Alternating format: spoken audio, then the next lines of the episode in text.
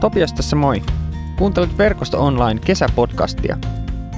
Ennen tämän kertaista jaksoa pyydän sinua harkitsemaan, haluaisitko tukea verkoston toimintaa taloudellisesti.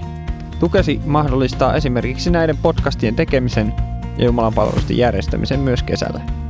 Lahjoittaa voit osoitteessa verkosto.net. Kiitos ajastasi ja nyt päivän podcastiin.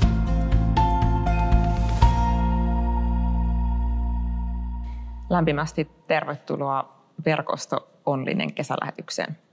Mun nimi on Hartikaisen Riikka ja mä istun täällä Munkkiniemen kirkossa yhdessä Hassisen Tanelin kanssa. Terve Taneli.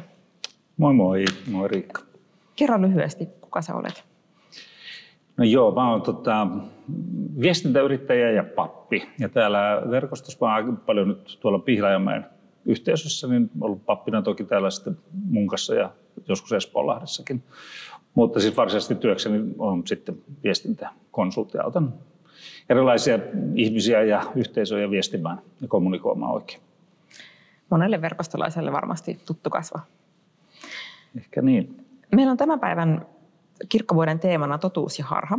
Ja mulla olisi sulle päivän kyssäri tästä teemasta. Aika kiva. Tämä tulee yllätyksenä, mutta oletko sä koskaan eksynyt tosi pahasti? Ja nyt en tarkoita henkisesti tai hengellisesti, vaan ihan konkreettisesti. Joo. Mä oon varsin hyvä su- suunnistamaan siis sille, tota, meidän perheessä tunnetaan kyllä isän suunnistustaidot, mutta kerran oltiin tuota Jenkeissä autoreissulla ja oltiin Pensakulassa, jossa joskus aikoina oltiin vähän pidempään ja tuota, kuvittelin tietäväni paikat ja mä sanoin, olin meidän pojan Mikaelin kanssa liikenteessä käänsi sitten sanoi, että joo, kyllä Hassinen tietää ja ajoi ja umpikuja. Ja tuota, sen jälkeen sitten poika sanoi, että Hassinen tietää. Että kyllä joskus joo, on, on joo. Ja täytyy sanoa, että, että kyllä mä ottaa päähän sitten, jos mä eksyn. Tänään ollaan vähän tämän, tietysti mielessä vähän tämän teeman äärellä, mutta tota, niin, kyllä Hassinen tietää. joo, sehän sä sitten, sitten tuota katsojat ja Jumala yhdessä saatte arvioida. Tällä mennään, mutta tota, aloitetaan yhteinen hetki rukouksella. Kiitetään rakastava Jumala siitä, että me saadaan tulla sun kasvojen eteen tässä hetkessä. Kiitos siitä, että olimmepa me missä tahansa täällä kirkossa tai, tai vastaanotinten ääressä, niin yhdessä saadaan tulla sun nimessä koolle. Kiitos sun johdatuksesta ja sun rakkaudesta – kiitetään siitä, että me saadaan kaikkina hetkinä luottaa sun hyvyyteen ja siihen, että sä kuljet meidän kanssa jokaisena hetkenä. Tultiinpa me tähän tilanteeseen missä tahansa, mistä tahansa elämäntilanteesta. Niin kiitos siitä, Isä, että sä näet meidät jokaisen. Sä tunnet meidän ilot ja surut, haasteet ja toiveet ja unelmat. Ja tässä hetkessä jokainen meistä saa tulla sun kasvojen eteen juuri sellaisena kuin me ollaan ja niistä tilanteista, mistä itse kukin tähän hetkeen saapuu. Jätetään tämä yhteinen hetki sun käsiin ja pyydetään, että tule siunaamaan se isän ja pojan ja pyhän hengen nimessä. Aamen. Taneli, sulla on päivän teksti, joka tänään taitaa olla aika lyhyt. Joo, tämä on tota, Matteuksesta ja ää, luvusta 7 ja jakeet 13 ja 14. Menkää sisään kapeasta portista. Monet menevät leveästä portista ja leveää tietä, mutta se tie johtaa tuhoon. Miten kapea onkaan se portti ja miten kapeaksi tehty se tie, joka vie elämään. Vain harvat löytävät sen. Minkälaisia ajatuksia on tästä tekstistä herännyt? Joo, meillä on sitten, äh, niin kuin tässä oli puhetta kirkkovuodessa teemana tämä totuus ja harha, ne on sellaisia kevyitä, kevyitä teemoja. Ja, ja tota, äh, voisi alkuun sanoa, että tuon harhan osalta on aika, aika lailla niin kuin kokemusasiantuntija. Ja jotenkin tuntuu, että, että siitä on paljon tarjontaa tietysti ihan yleisesti ottaen maailmassa.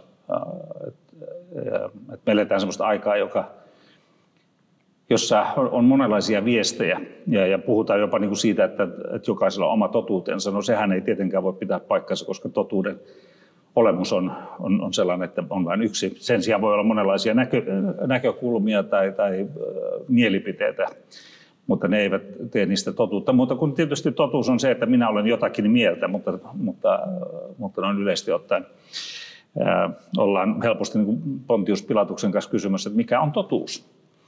Ja se on tietysti ihan hyvä kysymys, koska, tota, koska sitä, sitä on hyvä, hyvä pohtia ja, ja jotenkin tuntuu, että siis totuuden suhteen me ollaan aina kerjäläisiä. Et, et, et harha meillä on aina niin kuin saatavilla ja tarvittaessa luotavissakin. Mutta tuota, totuus on semmoista, sitä pitää aina etsiä. Ja siinä mielessä mun mielestä tämä on kauhean hyvä tämä päivän teksti. Ja mä itse tykkäsin siitä, että se on noin lyhyt, koska se meni niin suoraan siihen asiaan. Siinä puhutaan ahtaasta portista ja, ja, ja, ja leveästä portista ja, ja myöskin sitten sen portin jälkeen avautuvasta, avautuvasta ahtaasta tai kapeasta tiestä ja leveästä tiestä.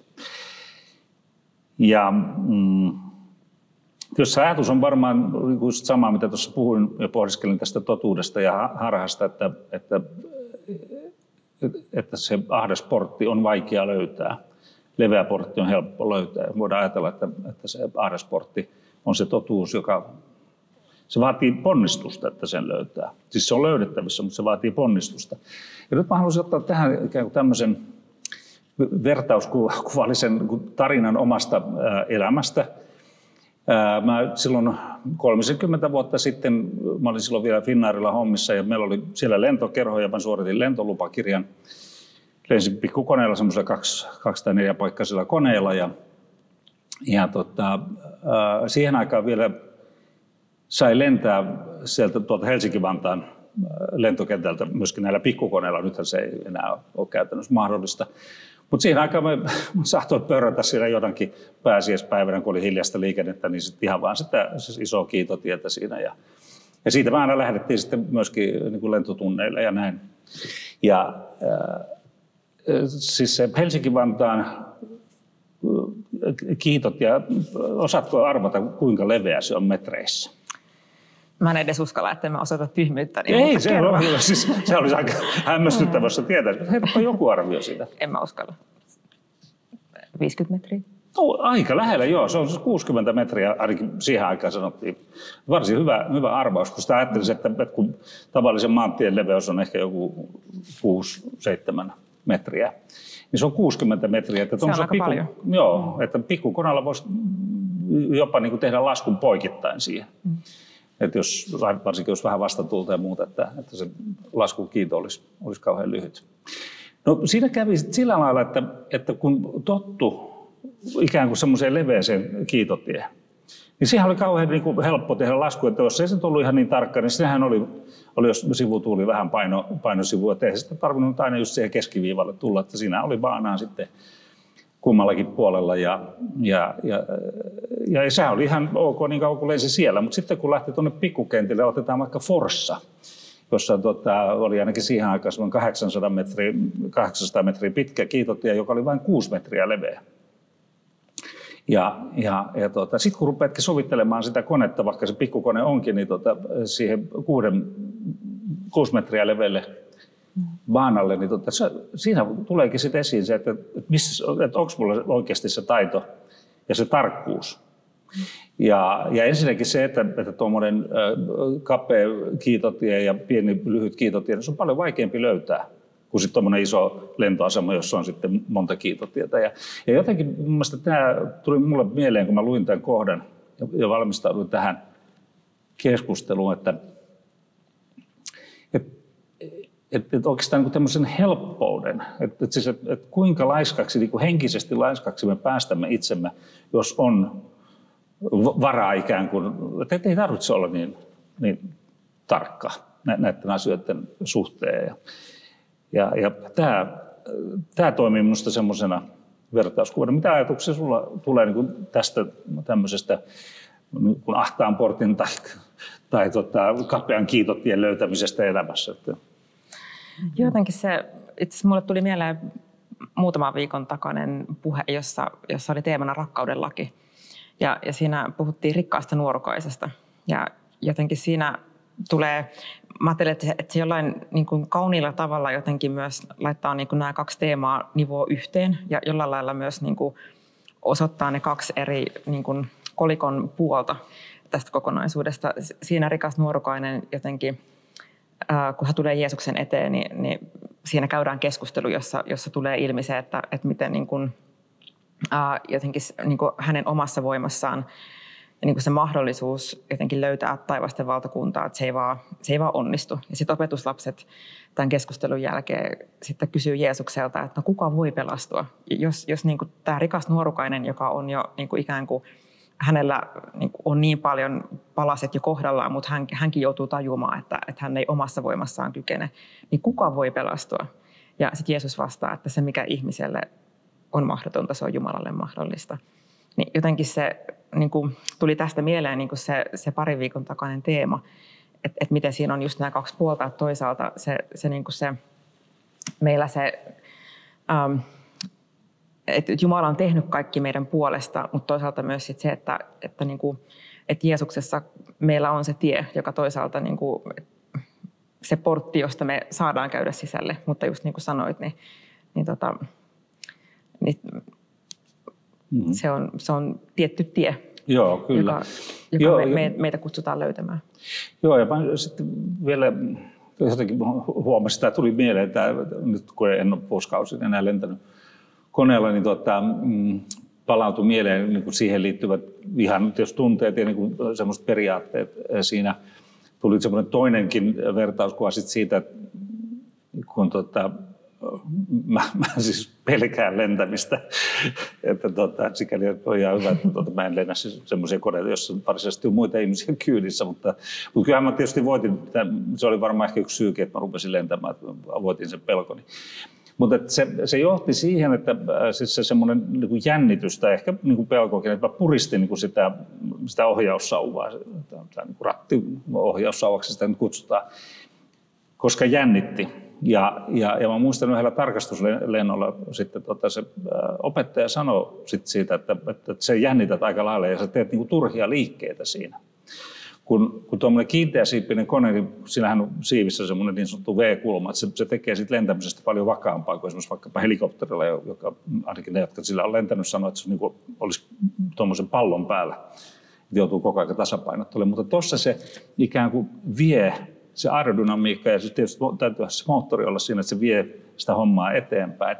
Että sun ei tarvitse koko aika olla niin kuin vahtimassa, niin kuin mitä sä teet. Että totta kai ilmahan aina, se ei oikeastaan koskaan ole tasasta ja se, se keikkuu. Ja, ja kyllä minusta tässä on tosi vahva semmoinen vertauskuva myöskin meidän elämään että, et, ja niin kuin kristityn elämään, että et, et, että tarviiko mun niin koko aika olla vahtimassa sitä, että mitä, mitä mä nyt tässä teen.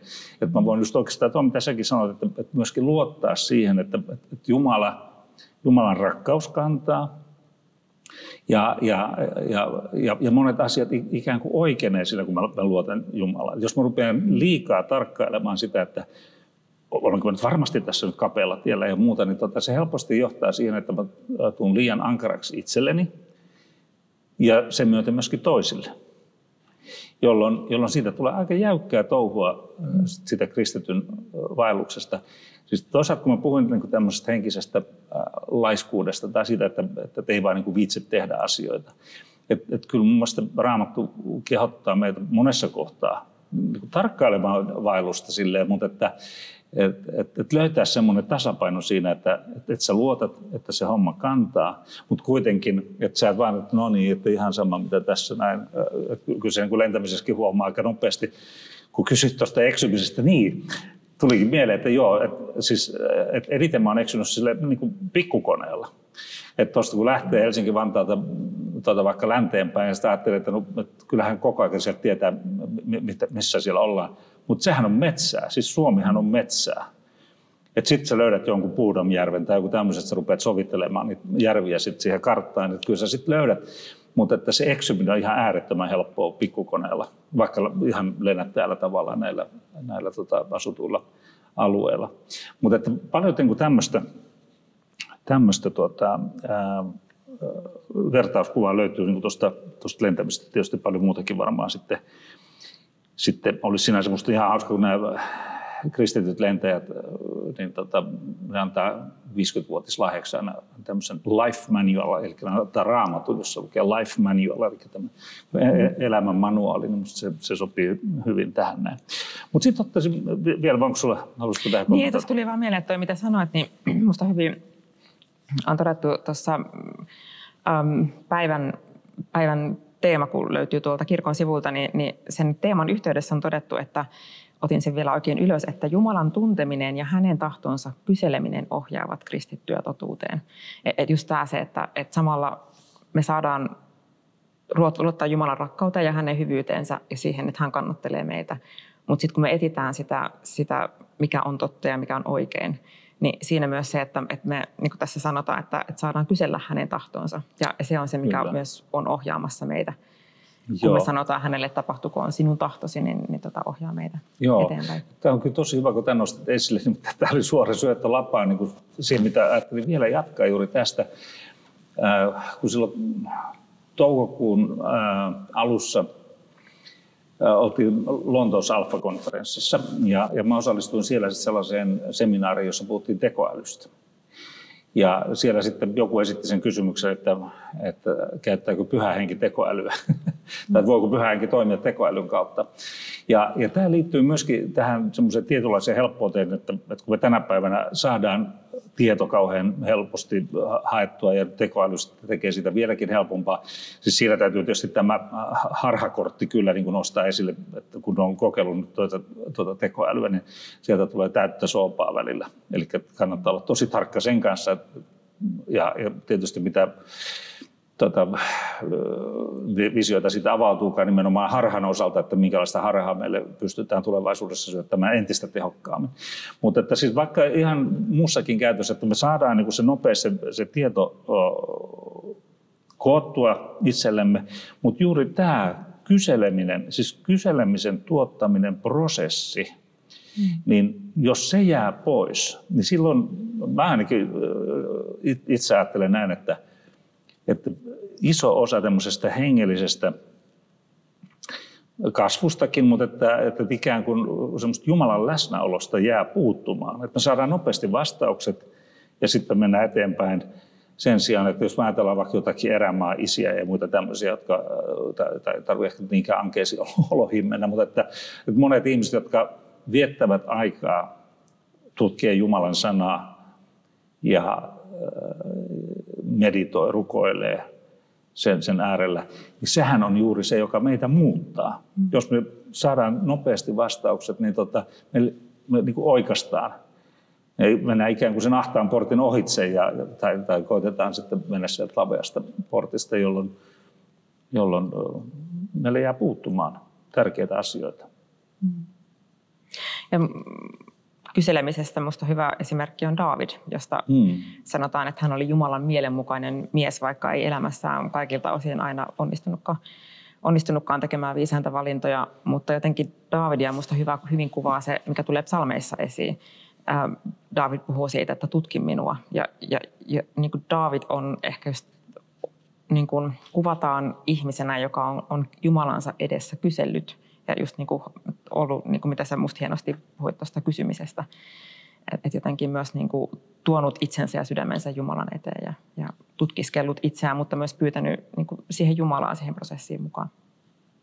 Joo, joo se on, se on minusta hyvin, hyvin tärkeää että sekin, että me voimme uskoa itse jollakin lailla, mutta me myöskin voidaan ajatella, että mitä se usko saa minussa aikaiseksi ja mitä Jumalan sana saa minussa aikaiseksi niin, niin tota, se on minusta kauhean tärkeä osa mm. tätä prosessia. Ja, ja tuossa kun puhuttiin juuri sitä, että, että sitä totuutta pitää etsiä, mm. ja, niin se etsiminen on jo itse tarkoitus, että se etsiminen itsessään jo synnyttää paljon hyvää hedelmää. Ainakin jos itse ajattelen, kun on kärsimätön ihminen, niin semmoista tietynlaista kärsivällisyyttä on Jumala kouluttanut sitä kautta. Se et voi sanoa, että minä totesin, että minun pitää olla kärsivällinen, niin rupesinpa sitten kärsivälliseksi. Näin se ei tapahtunut. Mm. Että sanotaanko tämmöinen 60 vuotta hiljaista marinointia, niin pikkuhiljaa alkaa jotakin hyvääkin sitten tulla, tulla elämään. Mutta kun tuossa äh, sanoit tuosta Davidin psalmista, että tutki minua, niin me voitaisiin tässä nyt tuota, ää, rukoilla ja samassa yhteydessä myöskin sitten tunnustaa meidän syntimme. Rukoilla. Pyhä Jumala, rakas taivaallinen Isä, sinä rakastat meitä paljon enemmän kuin me ymmärrämmekään. Kiitos siitä, että me saadaan luottaa sinun rakkauteesi. Ja Jeesus, Jeesus Kristus, sinä olet meidän vapahtajamme.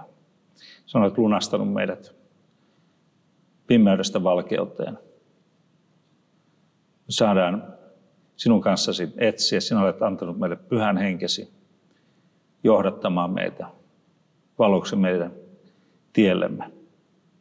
Ja kiitos siitä, että me saadaan tässäkin hetkessä pyytää, että tutkis sinä meitä ja johdata sinä meitä. Herra, me tiedämme, että kun sinun tutkiva katseesi osuu meihin, tiedämme, että kaikki se, mitä meidän elämässä on, ei oikeastaan kestäisi päivänvaloa eikä sinun katsettasi. Herra, me haluamme tunnustaa sen, että olemme poikenneet sinun tieltäsi tekemällä asioita, jotka eivät ole oikein, tai sanomalla kovia sanoja toisille ihmisille. Olemme olleet myös kohtuuttomia itseämme kohtaan. Tai me olemme jättäneet tekemättä sellaisia asioita, jotka sinä olet ehkä voimakkaastikin kehottanut meitä tekemään ja palvelemaan toisia ihmisiä. Tai me olemme jättäneet sanomatta siunauksen sanoja. Herra, kaiken tämän me tuomme sinun eteesi ja pyydämme, Jeesus, anna meille anteeksi. Ja kun me tällä tavalla tunnustamme meidän syntimme ja rikkomuksemme, Jumala sanoo, että, että minä rakastan sinua ja, ja saat syntisi anteeksi poikani Jeesuksen Kristuksen veren tähden. Ja niinpä minäkin saan tässä Kristuksen palvelijana julistaa sinulle ja sinulle sinun syntisi anteeksi isän ja pojan ja pyhän hengen nimeen. Amen. Kiitos Taneli. Hyviä Kiitos. ajatuksia. Ensi sunnuntaina messut jatkuu Munkkiniemen kirkossa kello 18 normaaliin tapaa. Ja myös Pihlajamäen messut starttaavat kesätauon jälkeen. Sunnuntaina kello 11 siis Pihlajamäessä, Pihlajamäen kirkossa messu.